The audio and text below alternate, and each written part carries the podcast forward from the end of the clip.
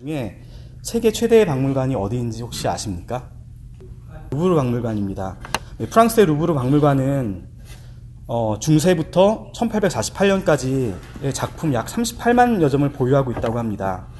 루브르 박물관에서 가장 큰 그림이 뭔지 아세요? 한번 보신 적 있으세요? 아, 세요? 네, 그 가장 큰 그림은 파울로 베로네제의 가나의 혼인 잔치입니다.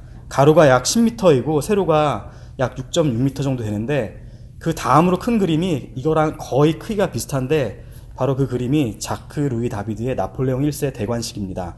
가나의, 가나의 호인 잔치와 거의 비슷한 사이즈고 그 아파트, 아파트 평수로 따져보면은 약 25평 아파트의 실평수와 같은 정도의 아주 크고 화려하고 웅장한 그림입니다.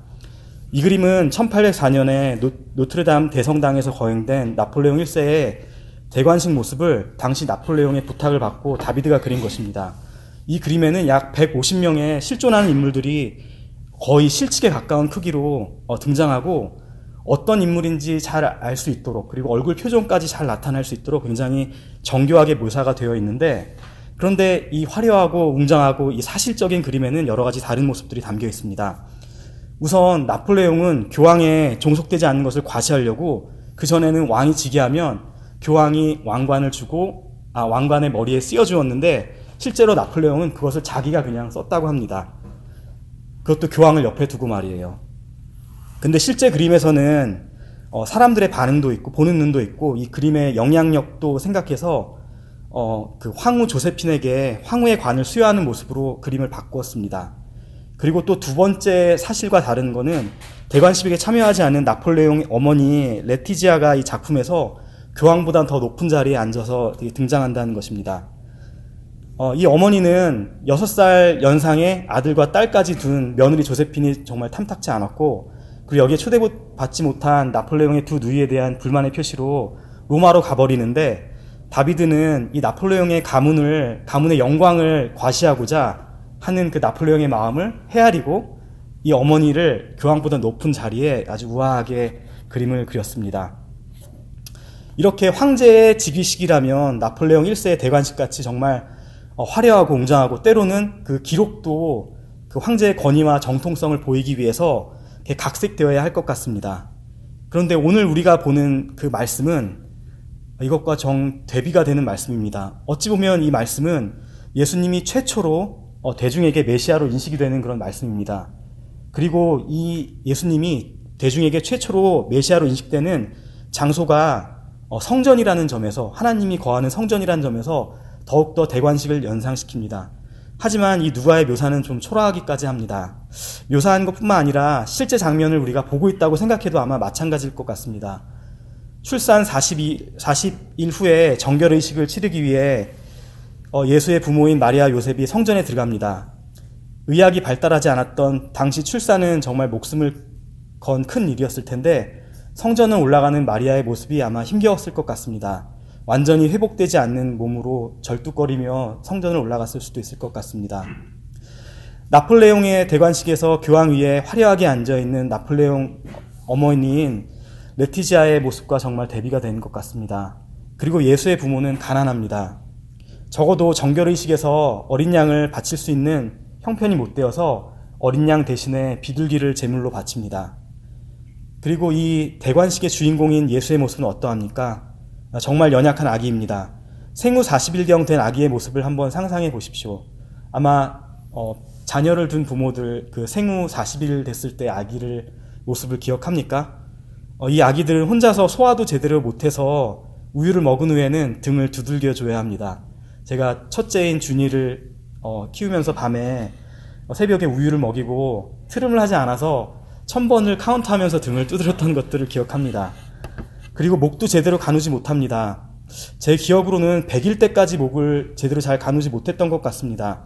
그래서 그 이, 이맘때 아기를 안아본 사람들은 알겠지만 머리를 정말 조심히 안아야지 알 것 같습니다. 이제 저희 조만간 저희 교회에서도 아기가 태어나겠죠. 아마 제일 빨리 누군가 아기를 데려오지 않으시면 병화 형제랑 효지자매의 아이를 안아보실 아, 말씀에 좀 오해가 있는 것 같은데요. 그러니까 누군가 더 어린 아이를 가진 새로운 교인이 없다면 형제와 효지자매 아기, 아기가 우리가 새로 보게 될 아이일 텐데 아마 그 40일 된 예수를 받은 그 시므온도 정말 조심스럽게 예수의 목을 어, 받치며 그 안았을 것으로 생각됩니다. 좀 전에 말씀드렸듯이 오늘의 말씀은 예수께서 최초로 대중의 메시아로 인식되는 말씀입니다. 그것도 이 모든 일이 하나님이 임재하는 하나님과 하늘과 땅이 만나는 곳으로 인식된 성전에서 이루어집니다. 좀 이렇게 생각해 보면 이렇게 정말 중요하고 어, 인류의 가장 큰 순간을 초라하게 묘사하는 누가의 뜻이 무엇인지 궁금해집니다. 누가의 묘사가 왜 이럴까 어리둥절한 거는 아마 우리만의 지금 여러분들만의 생각은 아닐 것입니다. 어쩌면 예수님 당시 사람들에게 이 묘사는 어리둥절한 걸 넘어서 희망을 꺾어내는 그런 이야기로 들렸을지 모르겠습니다. 예수님 이후에 메시아라고 다칭, 차칭, 타칭 주장하는 사람들이 많이 나타나는 것들을 우리는 역사에서 봅니다. 그리고 심지어 이것들을 보고 메시아, 이 랍, 어떤 랍비가 정말 메시아로 추앙하는 일까지 벌어지는 걸 보면은 이 이야기가 적어도 당시 사람들에게는 꽤 믿지 못하는 이야기였던 것 같습니다. 그러니까 가짜 메시아들이 나타나는 거 말이죠. 도대체 당시의 상황이 어땠길래 이야기가 당시 사람들에게 실망스러운 말로 들렸던 걸까요? 그것은 예수님이 태어날 무렵을 보면 압니다. 예수님이 태어날 무렵 유대지방은 정말 혼란스럽고 잔인한 일들이 너무나 많았습니다. 예수님 태어날 당시에 유대의 왕이었던 헤롯 왕, 그 성경에 나오죠. 정말 영리하고 매우 잔인한 왕이었습니다. 우리가 알고 있듯이 예수님의 출생을 축하하는 동방 박사들이 돌아오지 않자 명령을 내려서 베들레헴에 어, 두 살 아래의 아이들을 모조리 죽이라는 명령을 어, 내렸던 것을 잘 알고 계십니다. 그리고 이 헤로당은 매우 영리해서 그 정치적으로는 로마의 편에 잘 붙어서 정치적인 입지를 잘 구축했습니다. 그리고 정말 영악했습니다. 후에 아우구스투스 황제로 불리는 옥타비아누스가 클레오파트라랑 안토니아스, 안토니아스랑 전쟁을 벌일 때 헤로당은 후에 패자의 편에 속한 어, 클레오파트라와 안토니우스의 편을 들었습니다. 그리고 이 편들이 그 옥타 아우, 아우 구스투스 황제에게 아주 결정적으로 패했을 때조차도 어, 안토니우스 편을 듭니다. 그리고 결국은 옥타비아누스가 승리를 했을 때 헤로당은 어, 이걸 어쩌지 하고선 어, 옥타비아누스에게 달려갑니다. 그것도 왕관을 벗고 무릎을 꿇고 달려가서 자신의 잘못을 고백합니다. 역사는 그 자신의 잘못을 고백하는 이에 헤롯 왕을 이렇게 묘, 표현하고 있습니다. 나는 당신의 적인 안토니우스의 편을 들었고 심지어는 그가 패할 때조차도 안토니우스의 편을 들고 있었고 나는 충성하였습니다. 그런데 내가 부탁하는 것은 내가 누구의 친구였는지를 기억하지 말고 내가 어떤 친구였는지를 기억해달라고 부탁드리고 싶습니다. 이 말을 듣고 옥타비아누스는 왕관을 다시 헤롯에게 씌워주었고 헤롯은 그 이후에 더욱더 탄탄한 정치적인 입지를 구축합니다. 헤롯은 굉장히 정치적으로도 영리했던 것 같습니다. 그리고 동시에 헤롯은 굉장히 잔인했습니다. 10명의 아내가 있었는데 아내와 아들들을 믿지 못하고 늘 권력의 위험이 되는 대상으로 생각하고 끊임없이 의심했습니다. 그래서 결국 가장 아끼는 아들 둘을 어, 목줄라 죽이고 또 가장 사랑하였던 아내마저 죽이고 맙니다. 그리고 심지어는 말년으로 병으로 죽어갈 때 전국 각지에 수천 명의 명망가들 귀족들을 어, 모아서 여리고의 어떤 스테디움에 모아둡니다. 그리고 자신이 죽을 때 이들을 같이 처형하라고 이야기합니다. 헤롯은 알았습니다. 자신이 어떤 사람인지 알았고 따라서 자신이 죽을 때 아무도 자신을 위해서 울어주지 않을 것을 알아, 서 자신이 죽을 때 이들을 처형하여서 백성들이 대신 울어주기를 기대하는 그런 조치였습니다. 유대의 총치자인 헤롯이 이렇게 잔인할 뿐만 아니라 예수님이 태어날 무렵에는 그 시대는 굉장히 혼란스러웠습니다.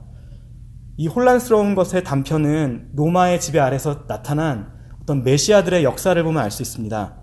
방금 말씀드렸던 헤롯의 노예였던 시몬이라는 사람이 있는데 이 사람은 그 가브리엘 예언을 성취하는 메시아라고 믿었, 사람들이 믿었던 사람입니다. 이 시몬을 따라서 사람들이 봉기하는데 이 일로 2천명의 사람들이 예수님과 똑같은 십자가에 처형이 되고 맙니다. 그리고 예수님 조금 지난 이후의 시대에도 계속 메시아들이 등장합니다. 그 중에 가장 성공했던 메시아는 시몬 바코바라는 사람입니다. 어, 라키바라는 랍비가 이 바코바를 두고 구약의 예언이 성취되었던 메시아라고 추앙합니다. 그리고 이 사람을 따라서 많은 사람들이 로마의 반기를 듭니다. 그리고 로마에서 싸움에 승리하기도 합니다. 그리고 승리하여서 어, 유다, 유대인의 나라까지 건설하지만 결국 제3차 유마 로다, 유대 로마 전쟁에서 대패하고 맙니다. 그리고 5세기에는 조금 더 황당한 메시아도 등장합니다. 그레테 지방에 모세라는 사람이 있는데 이 모세가 그 우리가 알고 있는 구약의 그 선지자 모세와 똑같은 메시, 모세입니다. 근데 이 사람은 이름만 똑같은 게 아니라 자신이 모세를 잇는 어떤 메시아이고 예언자라고 주장합니다. 그래서 우리가 아는 모세처럼 사람들을 인도하여서 바다로 갑니다. 그리고 내가 이들을 이끌고 팔레스타인으로 들어갈 것이라고 사람들에게 말하고 사람들과 같이 바다로 들어가고 같이 따라간 사람들을 모두 어, 수장시키고 맙니다. 헤롯도 그렇고 당시에 실, 나타난 실패한 메시아도 그렇고 당시 사회가 얼마나 혼란스럽고 얼마나 잔인했는지 그리고 이런 잔인함과 혼란함 속에서 사람들은 얼마나 큰 소망을 가졌는지 한번 짐작해 볼 수 있을 것입니다. 그런데 누가는 이 소망의 이야기를 하고 있는 누가는 도대체 초라하고 연약해 보이기 짝이 없는 생후 40일 된 아기의 이야기를 통해서 무엇을 이야기하고 싶은 걸까요? 도대체 지금의 우리와 당시에 그 혼란, 혼란과 절망 속에 있는 사람들에게 무엇으로 눈을 돌리기를 원하고 이 말씀을 전한 걸까요? 우리는 오늘 본문에서 어, 성육신한 하나님을 만나게 됩니다. 하나님은 물론 성육신 이전에도 그들의 백성을 사랑하셨습니다. 구약의 역사서를 통해서 우리는 자신의 백성을 돌아보고 또 슬퍼하고 위기 때마다 백성을 구해내는 하나님을 만납니다. 그런데 신약에서는 그 자리에 어, 성육신한 예수님을 만나게 됩니다. 예수님은 어, 성육신을 통해서 사람과 같은 어, 몸으로 오셔서 우리의 약함을 온전히 느끼시고 또 완전한 인간으로서 우리의 약함을 이해하시고 그 자신이 약함이 되셨습니다. 오늘 본문의 갓난 아기처럼 말입니다. 이 성육신의 신비와 은혜를 다 알지 못하더라도 그런 예수님을 생각할 때 우리는 예수님이 우리를 얼마나 깊이 어, 사랑하셨는지 그리고 그 사랑을 보여주고 싶은지 깨닫게 됩니다. 예수님은 서른 살의 성인으로서 이 세상에 오셔서 가르침을 주시고 그냥 떠난 것이 아닙니다. 혼자서는 밥도 먹지 못하고 소화도 못 시키고 머리도 제대로 가누지 못한 아기였습니다. 그리고 우리처럼 어, 사탄에게 유혹을 받으셨고 또 굶주림과 배고픔에서 어, 배고픔을 느끼셨고 또 친구의 죽음 앞에서는 또 슬피 우셨습니다. 그리고 겟세만의 동산에서는 하나님 아버지와 단절되는 것을 앞두고 괴로움에 땀에 피가 섞여서 나올 정도로 괴로워하셔, 괴로워하며 기도하셨고 그리고 십자가 위에서는 어, 십자가를 피할 수 있다면 그리고 그것이 하나님 뜻이라면 제발 이것을 물리게 해달라고 애원하듯 기도하셨습니다. 이런 인간 예수이셨기 때문에 어, 우린 예수님이 우리를 향한 사랑의 진정성과 어, 깊이를 알 수 있습니다. 제가 그 학교 다닐 때 어, 심하게 우울증에 빠졌던 적이 있습니다. 그래서 어, 크게 용기를 내어서 학교에 이제 병원에 가서 어, 의사와 그 우울증에 대한 이야기를 나누었습니다. 그래서 제 이야기를 쭉 하는데 그 어떤 여자 의사 선생님이셨는데 제 이야기를 듣고 눈물을 흘리시는 것들을 보고선 어, 정말 나를 이렇게 공감해 주는구나라고 어, 생각을 하고 마음에 많이 어, 위안이 되었습니다. 그렇게 이야기를 계속 어, 해 나가는데 갑자기 그 선생님이 저 이름을 부르셨습니다. 융 하고 부르셨습니다. 제 이름이 영어로 J-U-N-G인데 이제 그거를 독일에선 융이라고도 부르잖아요. 근데 융이라고 하는 그, 그 이야기를 듣는 순간 어, 잠깐이긴 하지만 한편으로 아 이렇게 나를 공감해 주는 게 혹시 의사로서의 직업적인 공감이 아닐까 나에 대해서 잘 알지 못하는구나라는 생각이 잠깐 순간 들었습니다. 물론 제가 이름을 제대로 얘기하지 않았기 때문에 그렇게 말씀하셨던 것 같습니다. 그런데 결국 누군가를 공감하고 그의 마음을 알아주고 사랑을 표현하는 것은 결국 그 사람을 진심으로 이해하지 않으면 불가능한 일인 것 같습니다. 그리고 여기에 예수님의 그 성육실의 비밀, 비밀이 담겨 있지 않나 생각합니다. 그리고 더불어 성육신하신 예수님이기에 우리를 대신하여서 우리의 죄의 대가를 치를 수 있었던 것입니다. 죄의 대가를 스스로 치를 능력이 없는 인간을 위해서 하나님께서는 인간의 몸을 가지고 오셔서 십자가에서 고난을 당하셨습니다. 결국은 하나님은 그리스도 안에서 스스로 고난을 당하신 것입니다. 오늘 누가복음의 아기 이야기는 결국 우리에게 십자가의 이야기를 생각나게 합니다. 어, 십자가의 이야기는 우리의 죄를 대신하여 죽으신 예수님의 이야기이면서 동시에 세상의 악을 몸으로 받아내시고 승리하신 이야기이기도 합니다. 목도 가눌 수 없어서 누군가가 목을 어, 잡아주어야 했던, 잡아주어야 설 수 있던 아기 예수께서는 어, 십자가 나무 뒤에 자신의 목과 몸을 지탱하시고 또 발가벗긴 채 마지막 숨까지 목 박힌 발을 세워가며 일으켜가며 끝까지 세상의 모든 악을 다 받아내실 때까지 버텨내신 그 예수님의 이야기입니다. 예수님은 십자가에서 죽음에 다다랐을 때 다 이루었다라고 말씀하십니다. 이것은 세상의 악에 대해서 내가 결정적으로 어, 승리하였다는 것을 말씀하시는 것입니다. 십자가에서 세상의 모든 악을 다 받아내시고 이겨내셨습니다. 예수님의 부활이 바로 그 승리의 어, 증거입니다. 오늘 누가는 헤로드 왕의 통치하에 잔인하고 또 메시아들이라고 주장하는 사람들이 나타난 그 혼란스러운 세상에서 우리에게 다른 이야기가 아니라 나폴레옹의 대관식과 같은 그런 크고 웅장하고 화려하고 위험 있는 이야기가 아니라 그냥 아기의 이야기를 합니다. 그리고 소망의 이야기를 던집니다. 그것은 가난하고 연약하기 짝이 없는 아기 예수의 이야기입니다. 하지만 우리는 이 이야기 속에서 하나님이 자기를 비우시고 능력을 제한하시고 우리와 같은 연약함으로 오셔서 우리의 죄를 대속하시고 또 세상의 악을 이기신 그 예수님의 이야기를 봅니다. 누가는 다른 이야기로 눈을 돌리지 말고 이 이야기를 들으라고 말씀합니다. 병화 형제가 기도 중에 어, 우리 이야기했지만 우리가 살고 있는 이 베이 에어리아는 어떻습니까? 그리고 지금 우리가 살고 있는 세상은 어떻습니까? 헤롯 왕 대신에 가짜 메시아 대신에 그것들을 대신한 다른 것들이 있지 않습니까? 그것은 어쩌면 사람들의 탐욕, 이나 잔인함이든지 아니면 세계 정치와 경제를 쥐고 흔드는 강한 나라이든지 아니면 인간의 풍요를 약속했지만 오히려 인간을 소외시키고 잘못 나가고 있는 국가나 경제, 세계 경제 시스템일 수도 있겠습니다. 그리고 좀 더 개인적인 차원에서 보면은 이 소망 없음은 우리 각 개인에게 여러 가지 어려움들로 나타납니다.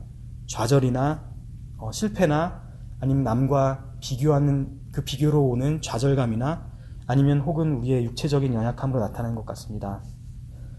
이런 어려움, 어쩌면 혼란이라고 부를 수 있는 상황 속에서 2000년 전에 누가는 한 이야기를 들려줍니다. 그리고 성경은 그 이야기가 2000년 어, 후에 우리에게도 어, 이야기라고 말해줍니다. 그 이야기는 어린 예수라고 불린 한 아기의 이야기입니다. 그 이야기는 전지전능하신 하나님께서 자신을 낮추시고 어, 능력을 비우신 초라한 인간의 모습으로 그리고 그것도 가장 연약한 아기의 모습으로 오셔서 이 위험한 세상에 자신의 연약함, 연약함을 그대로 무방비로 드러내시고 죄와 악으로부터 승리하신 이야기입니다. 그리고 우리가 살고 있는 스토리는 다른 스토리가 아니라 바로 그 스토리 위에 어, 있다고 말을 하고 있습니다. 오늘 말씀의 시므온과 안나의 삶은 우리의 삶에 대해 무언가 이야기해 준 것 같습니다. 너무나 평범하지만 어쩌면 초라해 보이는 이 두 사람.